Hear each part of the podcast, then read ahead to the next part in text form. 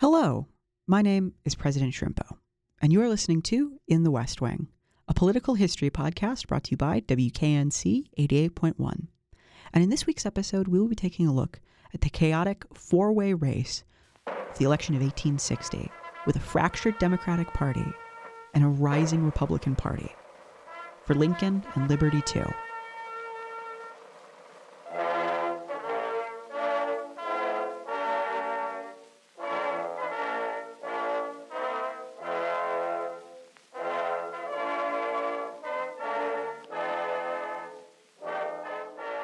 So, entering the election of 1860, we see sort of this collapse of the dough-face political consensus of Northern Democrats who are accommodating the interests of the Southern wing of the party and sort of slave interests within American government. And we see that the disastrous presidencies of Franklin Pierce and James Buchanan just really utterly destroyed the reputation of the Democratic Party in northern states. And so after more than a decade of northern Democrats just bending over backwards to serve the interests of the southern planter class, the party just had to draw a line in the sand at some point. And we see that line being drawn in 1860. So for the bulk of northern Democrats, they had taken a position called popular sovereignty. Basically, they came to sort of the consensus that the policy taken by the Kansas-Nebraska Act was sort of the best course, in which territories would be able to decide for themselves whether or not they would be slave or free. And really, this was not a good arrangement by any means. It allowed slavery as an institution to creep farther and farther north. But the thing was, for as much as this accommodated Southern interests, the Southern wing of the party didn't think it went far enough. And so we see this then with the Dred Scott decision ruling that in all federal territories, slavery by default should be legal, essentially. And so with this ruling in 1857, it put a lot of Northern Democrats in a precarious position. And one of these Northern Democrats was Senator Stephen Douglas of Illinois, one of the co-authors of the Kansas-Nebraska Act. And entering the midterms of 1858, Douglas was in a very close contest against his Republican counterpart, former Congressman Abraham Lincoln. Now Douglas was able to win the senatorial election after a very close, contentious race between him and Lincoln.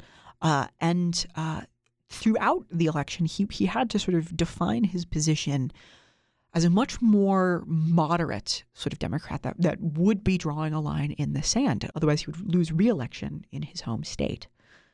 And in order to win re-election, in a series of debates between Lincoln and Douglas, Douglas outlined what his so-called Freeport Doctrine, which essentially by default, rejected the Dred Scott ruling and instead favored a return to popular sovereignty, saying in his debate with Lincoln, quote, "Can the people of a territory in any lawful way, against the wishes of any citizen of the United States, exclude slavery from their limits prior to the formation of a state constitution? I answer emphatically, as Mr. Lincoln has heard me answer 100 times from every stump in Illinois, that in my opinion the people of a territory can, by lawful means, exclude slavery from their limits prior to the formation of a state constitution." And hearing this today, I mean, this sounds like really the softest of positions that somebody could take. That, you know, it seems to already be bending over to slave interests by saying that, like, oh, we can ignore the agreements that of the Missouri Compromise and all of that. If just the people living there that happen to settle in a territory decide that they want to be a slave territory or a free territory. But to Southern Democrats, that was just a step too far for Douglas. And so the most militant of pro-slavery Democrats in the South formed a faction known as the Fire Eaters. And these Fire Eaters were determined to prevent Douglas from winning the Democratic nomination in 1860. And chief among these fire eaters was William Yancey of Alabama, who, in a letter written in 1858, which would come to be known as the Scarlet Letter, say, quote, "No national party can save us. No sectional party can do it. But if we could do as our fathers did, organize committees of safety all over the cotton states, and it is only in them that we can hope of any effective movement, we shall fire the Southern heart, instruct the Southern mind, give courage to each other, and at the proper moment, by one organized, concerted action, we can precipitate the cotton states into a revolution." This position was held by many Southern Democrats at the time, and many delegates predicted that should Douglas be nominated, the party would be split in two, and that whoever the Republican nominee would be the victor in the election of 1860. And so prior to the Democratic National Convention hosted in May, delegates from 7 deep Southern states would meet and sort of form a plot to block Douglas's nomination at any cost. And this cabal, essentially, of Southern fire eaters would be able to control a majority of the Democratic Party's platform committee. And they would draft the most radically pro-slavery platform for the party, which embraced the Dred Scott decision and called for further pro-slavery acts to be enacted by Congress, so-called slave codes that Northern Democrats simply could not accept. If the Democratic Party took this extreme position, Democrats all over the country knew it would cause the party to lose any future election they ran in. And so with the party's national convention beginning in Charleston, South Carolina, even Northern doughfaces recognized that they were in a precarious position if they agreed to the South's demands. They recognized that it would be political suicide, essentially.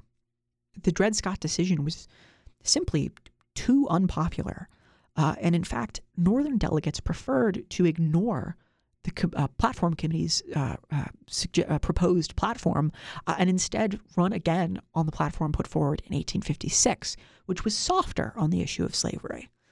And so the convention, very narrowly, voted to reject the Southern wing's platform that was put forward. And as a result, the Southern wing of the party opted to simply walk out of the party's convention.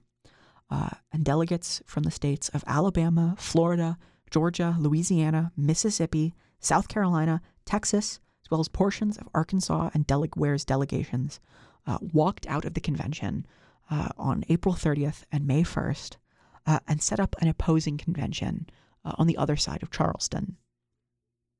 Despite this huge walkout, the remaining delegates would proceed with the presidential balloting process. But the issue for Douglas's camp is that despite the fact that Douglas had a solid majority of support from the delegation present at the convention, he still required 2/3 of the entire party's support in order to win the nomination. And really, he struggled to secure that necessary margin. And after 57 grueling ballots, Douglas was no closer to receiving the nomination.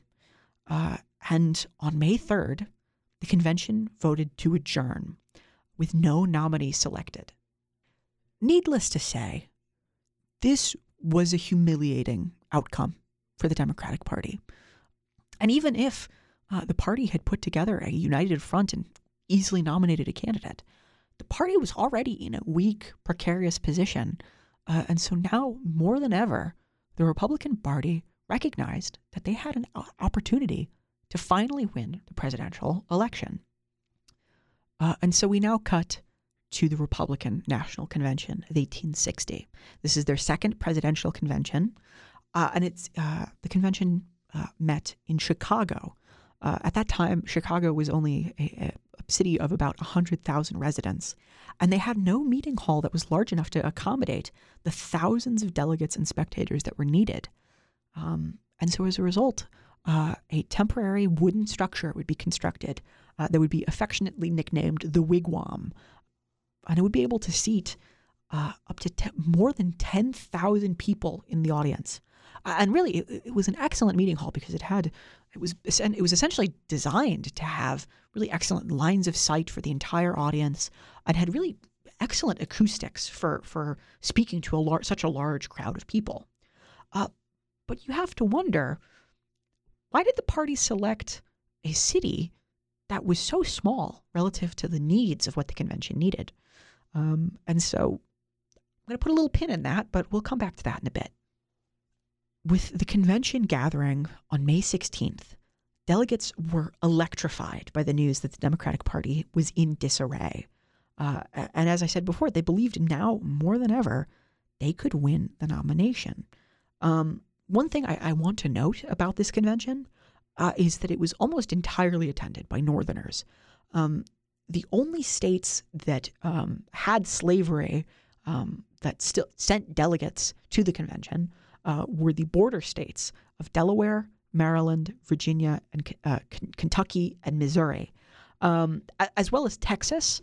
The best I can chalk that up to is the large German population in Texas may have been sort of more pro-Republican than the average Texan, but still, the delegations from all of these states were fairly small and really could not be considered a full representation at the convention. And the chairman for the convention was former Democratic Congressman David Wilmot, famous for his authoring of the Wilmot Proviso, as we talked about in the previous episode.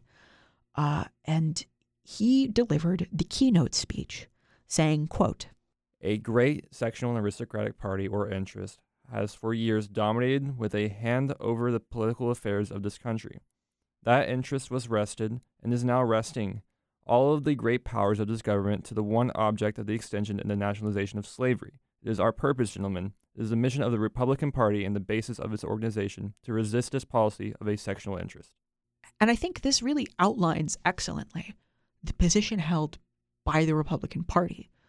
They came to recognize that the interests of the Southern planter class and the slave-holding aristocracy in the South had come to unjustly dominate the federal government at all levels. And I think there was a deep-seated anxiety that I think the Republican Party rightfully recognized stemmed from the institution of slavery. And so the party drafted a 17-point party platform. The first 10 points of this platform were about the issues of free soil in territories, blocking the extension of slavery, ending the Fugitive Slave Act, and I think, very importantly, preserving the Union, keeping the states of this country together. And then the remaining points of the 17 platform were more focused on domestic policy and economic agendas. So they importantly focused on the existence of a protective tariff, the enactment of a Homestead Act, which would allow white settlers to travel westward with the endorsement and support of federal government, which was very popular among these sort of Western, Midwestern sort of people that were in support of the Republican Party, as well as a point in favor of the construction of a transcontinental railroad. And so entering the Republican National Convention, the frontrunner was Senator William Seward of New York. And he was expected to be the nominee, but there was considerable opposition against his nomination from a number of different factions.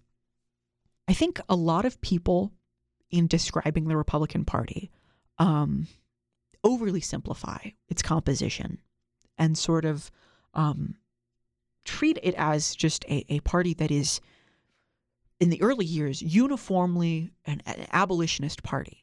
And that they sort of had a sort of unified, singular vision for what America should be. But that's just wrong, especially this early on. The Republican Party is more an amalgamation of these disparate factions that have these sort of very competing visions for what America should be, but have a unified purpose in opposing the expansion of slave power. And these disparate groups, I think, can be best understood in the frontrunners for the Republican National Convention. So leading among them was, as I mentioned previously, Senator William Seward. Seward was from the old sort of Whig establishment of New York, and his I think sort of made his start in politics as sort of the champion for the Whig economic agenda. So, you know, the process of sort of national improvements, tariffs, the sort of all of the ideas sort of outlined by Henry Clay for the Whig Party, I think were also the agendas and goals of Seward. And so he sort of had the opposition then of former Democrats who sort of economically opposed him. But I also want to say that Seward was sort of seen as overly radical on the issue of abolition. He had made very fiery speeches against slavery. And as a result, he alienated quite a few moderates and conservatives within the party who, yes, opposed the expansion of slavery, but maybe were not as in favor of outright abolishing slavery on a national scale. Another frontrunner was Salmon P. Chase of Ohio. Chase was a former Democrat representing sort of the free soil wing of the party. And so his sort of position then was he was more ideologically radical on the issue of slavery. However, in terms of his economic platform, he was opposed to tariffs. He was not in favor of the wide-sweeping national improvement agenda of, say, that the old Whig Party was in favor of, because, of course, he came from a Democratic background. And so his economic platform was closer to, say, a sort of a Jacksonian view of what the American economy should be and what the federal government's role in the economy should be. And so as a result, Chase really struggled to secure support of many Whigs, or former Whigs, I should say. And then another, I think, key figure in understanding the factions within this party is Missouri Representative Edward Bates. Bates sort of represented then the sort of more economically conservative wing of the party, the more socially conservative wing of the party. Bates had been a member of the Know Nothing Party. And so he sort of represented then this sort of faction within the party that was maybe economically more conservative and also very anti-Catholic and sort of very nativist in its view and opposed to immigration. And so Bates, that they were a significant subsection of the party. And so, of course, Bates represented them. And I think also it's important to say that Bates was, I think, sort of much more reserved on the issue of slavery. He was opposed to its expansion, but he was by no means an abolitionist. And then, of course, on top of that, you then have a mix of regional candidates, sort of favorite sons for a particular region of the party. But none of these candidates really had a serious shot of winning the nomination in their own right. Rather, they were maybe positioning to kind of get concessions from whoever the nominee would be, or, you know, maybe poised to place their preferred candidate as the vice presidential candidate or something, you know. So we enter this very divided field where no clear candidate has a majority support. And so now enter Abraham Lincoln, the former Whig representative from the state of Illinois from 1847 to 1849. Lincoln had gained quite a bit of prominence in the national spotlight during the midterms of 1858 because he ran an incredibly close Senate race against Stephen Douglas. And while Lincoln did lose to Douglas ultimately in the Senate race, he really made Douglas run for his money. And really, I think Lincoln also ran a really intelligent public relations sort of campaign at the time. And during the midterms of 1858, he had done a number of public debates with Senator Douglas in which he very famously and eloquently argued against slavery. He delivered the incredibly famous lines, "A house divided shall not stand." That was delivered during the Lincoln-Douglas debates. And so he had copies of transcripts of the debates circulated widely. He was widely sought after for speaking engagements. He really was able to build up quite a public reputation, despite the fact that he only served as a member of the House of Representatives for 2 years. And so as a result, he sort of quietly was seen as maybe a potential dark horse candidate, but he was not really seriously considered as a potential nominee. And so, seeing that the National Convention was very divided between its support, Lincoln, I think, was able to very effectively engineer the situation in his favor. In fact, as I briefly mentioned, it was quite odd that the National Convention was being hosted in Chicago, considering how small the city was at the time. And there's good reason to believe that behind the scenes, Lincoln and his supporters maneuvered to ensure that the convention would be held in Chicago, because Chicago is in Illinois, a place where Lincoln had the home state advantage, where he was able to kind of get an organizational advantage over other candidates. And additionally, Lincoln made a very concerted effort to communicate with the delegates coming to the convention to ensure that he would be pretty much everybody's second choice.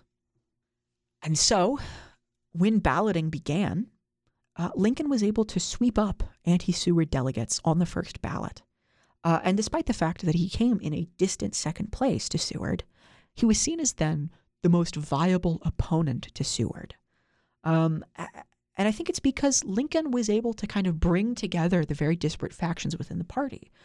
Lincoln was a Midwesterner that sort of represented a support for the old Whig economic agenda.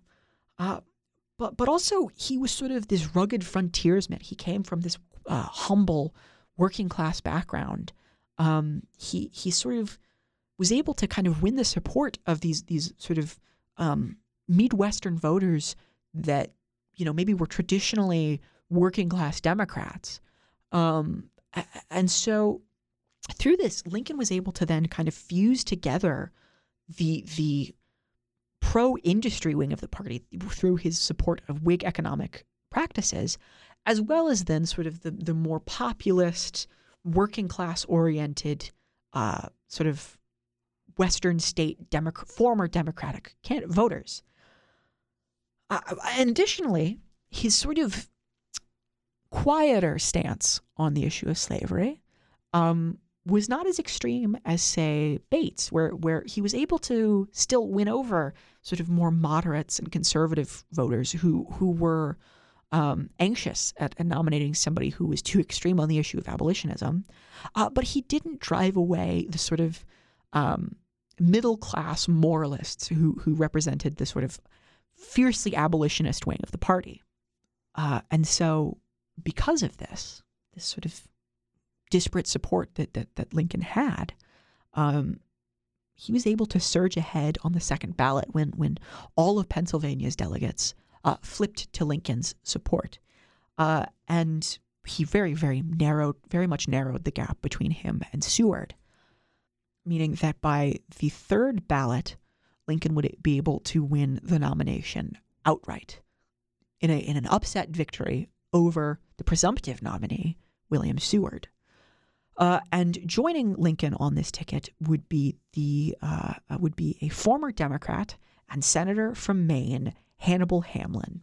Hamlin being a former Free Soil Democrat and being from the New England region, meant that being paired with the former Whig and Midwestern candidate Lincoln was able to provide sort of a balance on the ticket between those who were formerly Whigs and those who were formerly Democrats, and also provided some regional balance within the ticket. And so with that, Abraham Lincoln was the Republican nominee for 1860. And so we now cut back to the Democratic Party. After the embarrassing Charleston Convention, Democrats reconvened in Baltimore on June 18th. And the first order of business for the reconvened Democratic Party was whether or not the party should readmit Southern delegates who had walked out from the previous convention. And ultimately, all of the state's delegates were readmitted except for Louisiana and Alabama. These two states would be substituted for an alternate slate of delegates. This wasn't good enough for the fire eaters in the party, and a second walkout was then staged. This walkout, I have to say, was an even bigger mess than the first walkout. And the party decided to go ahead with balloting anyways. And after two ballots, it quickly became clear that Douglas could not secure the necessary two-thirds of the party's delegates, because two-thirds of the party were not even present at the convention at this point. And so overturning a previous ruling, the party, the remaining delegates voted by acclamation that Douglas was the nominee, that he did not need to secure the two-thirds of the entire delegation and that he only needed two-thirds of the present delegates. And so Senator Stephen Douglas was nominated finally as the Democratic nominee, along with Senator Benjamin Fitzpatrick of Alabama, who was unanimously nominated for the vice presidential nomination. And so the convention adjourned. Problem was, Fitzpatrick finally replied and rejected the vice presidential nomination. He was the second candidate to have refused his party's vice presidential nomination. And so it would then pass on to the pro-union former governor of Georgia, Herschel Johnson. And so we now cut then to the Southern Democratic Convention that is organized parallel to the National Democratic Convention. And these extreme fire eaters within the party come together and decide to nominate sitting Vice President John C. Breckinridge of Kentucky, essentially unanimously, for their nomination for the Democratic ticket. Joining him was Oregon Senator Joseph Lane, nominated for the vice presidential nominee. Lane was born in North Carolina and was absolutely the most pro-slavery senator that was not representing a southern state, being from the state of Oregon. And it's through this then that we sort of see the natural outcome of the sort of regional rift within the Democratic Party. Ultimately, the concessions made by the northern wing of the party would never have been enough for the southern slave-owning interests. And, of course, there would eventually come a time where northern Democrats would have to draw a line in the sand and say, no, you cannot get everything you want. And when the southern Democrats finally stopped getting everything they wanted, they up and left and nominated their own candidate that was extremely pro-slavery. Now, I have to say, Lincoln, Douglas, and Breckinridge were not the only candidates in the election of 1860. The Republicans and the Democrats were not the only parties competing in the election of 1860. There was a fourth player, and that was the Constitutional Union Party. This is a party comprised of former Whigs and Know Nothings who were unwilling to join the Democratic or Republican Party. Generally speaking, these were primarily former Southern Whigs that were bitterly opposed to everything that the Democratic Party stood for, but also did not embrace the Republican label because, you know, they recognized that, you know, as Southerners, that abolishing slavery would harm them. And so this Constitutional Union Party would come together and put forward a platform that completely ignored slavery and entirely focused on preserving the Union at any cost whatsoever. And so the former Whig senator from Tennessee, John Bell, was nominated for their presidential candidate, along with former Massachusetts Senator Edward Everett. Everett was a so-called Cotton Whig, which was a northern Whig who was sort of neutral on the issue of slavery and sort of kind of didn't care enough to really do anything about it. So on the campaign trail, with every party's candidate put forward, we see an incredibly tense election cycle. And really, things reached a fever pitch. And supporters from all political parties organized into essentially paramilitary groups. For the Republican Party, there was the Wide Awakes. For the Southern Democratic Wing, there were the so-called Minutemen. And there were these just massive rallies and marches that were organized that honestly sometimes turned quite violent. And so it's this very heated, ugly election cycle, really one of the worst up to this point, if not the worst up to this point. Now, despite the really ugly divisions within the Democratic Party, in three northern states, Democrats and Constitutional Union supporters would come together and form so-called fusion tickets on the ballots in New York, New Jersey, and Pennsylvania. Really, nobody liked this arrangement, but the idea was that as a united force, a fusion ticket could effectively oppose Lincoln in these very electorally rich states. And actually, really, there were quite a few norms that were broken in this election cycle, such as the formation of fusion tickets. And also, this is the first election in which we see a presidential candidate actively campaigning on their own behalf during the presidential election. Stephen Douglas would actively campaign, delivering speeches across northern states. And this was a presidential first. No major political candidate up to this point actively campaigned for the presidency. That was just sort of a norm that was never broken. And this was such an extreme election cycle and such an extreme set of circumstances that we see this norm broken for the first time. But still, 3 out of 4 candidates did not actively campaign on their own behalves. And finally, we reach Election Day, 1860. And Abraham Lincoln swept the North and the West Coast. He won in New England. He won in the Mid-Atlantic. He won in the Midwest. He won in California and Oregon, in these Pacific Coast states that had a sizable pro-slavery population. And of course, the Southern Democratic nominee, Breckinridge, would sweep the Deep South. Bell, running with the Constitutional Union, would only win in the Upper South, winning in the states of Tennessee, Kentucky, and Virginia, which were, of course, all very much Whig strongholds in previous election cycles. And Douglas, the mainstream Democratic nominee, would lose. He came in 4th place in the Electoral College, only winning outright in the state of Missouri, as well as being awarded a number of electors from the fusion ticket in New Jersey.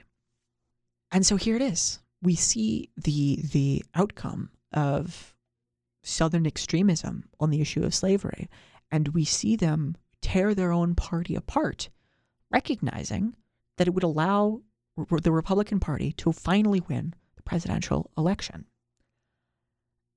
And despite the fact that these delegates, you can make the case, intentionally threw the election to Lincoln, were so upset over Lincoln's election that Southern states almost immediately began organizing secession conventions. Essentially, they believed that with the election of an abolitionist, the federal government would begin to undermine the economic viability of slavery, to essentially strangle it as an institution and drive it out over time, gradually, in the southern states. I have to say this. I don't think anybody genuinely believed that Lincoln would abolish slavery outright. He made it very clear that was not what his intention was. His main objective was the preservation of the Union. He just simply wanted to stop its expansion. But that was too much for the Southern Democrats. And from December 20th of 1860 to February 1st of 1861, 7 states would declare secession from the Union. This would include South Carolina, Mississippi, Florida, Alabama, Georgia, Louisiana, and Texas. And throughout this whole time, sitting president James Buchanan would feebly try to organize a compromise, between Abraham Lincoln and the Southern secessionists. But the problem was, Southerners were committed to secession. They really feigned interest into compromise. It's just to really buy time, to seize federal weapon stores, to sort of put themselves in an advantageous position militarily so that the federal government would have to stop them through force. And that force would take a lot to knock out the Southern states. And so the states that seceded would unite into a new organization of states, the Confederate States of America, and would elect Jefferson Davis, the senator from Mississippi and former Secretary of War, as their new president, their new Confederate president. On March 4th, 1861, Lincoln would be sworn in as the 16th president of the United States. In his inaugural address, he made a plea to the Southern secessionists for unity and to keep our country together, saying, quote, "I am loath to close. We are not enemies, but friends. We must not be enemies. Though passion may have strained, it must not break our bonds of affection. The mystic cords of memory, stretching from every battlefield and patriot grave to every living heart and hearthstone all over this broad land, will yet swell the chorus of the Union when again touched, as surely that it will be, by the better angels of our nature." This plea for unity would simply fall on deaf ears, and the Confederate government would demand that federal troops withdraw from Fort Sumter at the port of Charleston, South Carolina. Federal troops would refuse, and on April 12th, Confederate forces would begin a bombardment of the fort and capture Fort Sumter on April 13th. This is generally considered to be the first shot of the Civil War. And as a result of Lincoln's call to arms for northern states, several holdout southern states would organize and successfully secede from the Union. And that would be the states of North Carolina, Virginia, Tennessee, and Arkansas, all voting to join the Confederate States of America. And with that, the time for negotiation was over, and America would begin 4 dark years of civil war with the bombardment of Fort Sumter. As always, I've been your host, President Shrimpo, and you've been listening to In the West Wing by WKNC 88.1. Special thanks to those who helped give history a voice in this week's episode of In the West Wing, with Joey Sports as Stephen Douglas, Claire Conklin as William Yancey, Justin Kern as David Wilmot, and Sophia Cunningham as Abraham Lincoln. The intro music used on In the West Wing is Star Spangled Banner by the United States Marine Band, and our outro song is Libertad by Iriarte and Pessoa.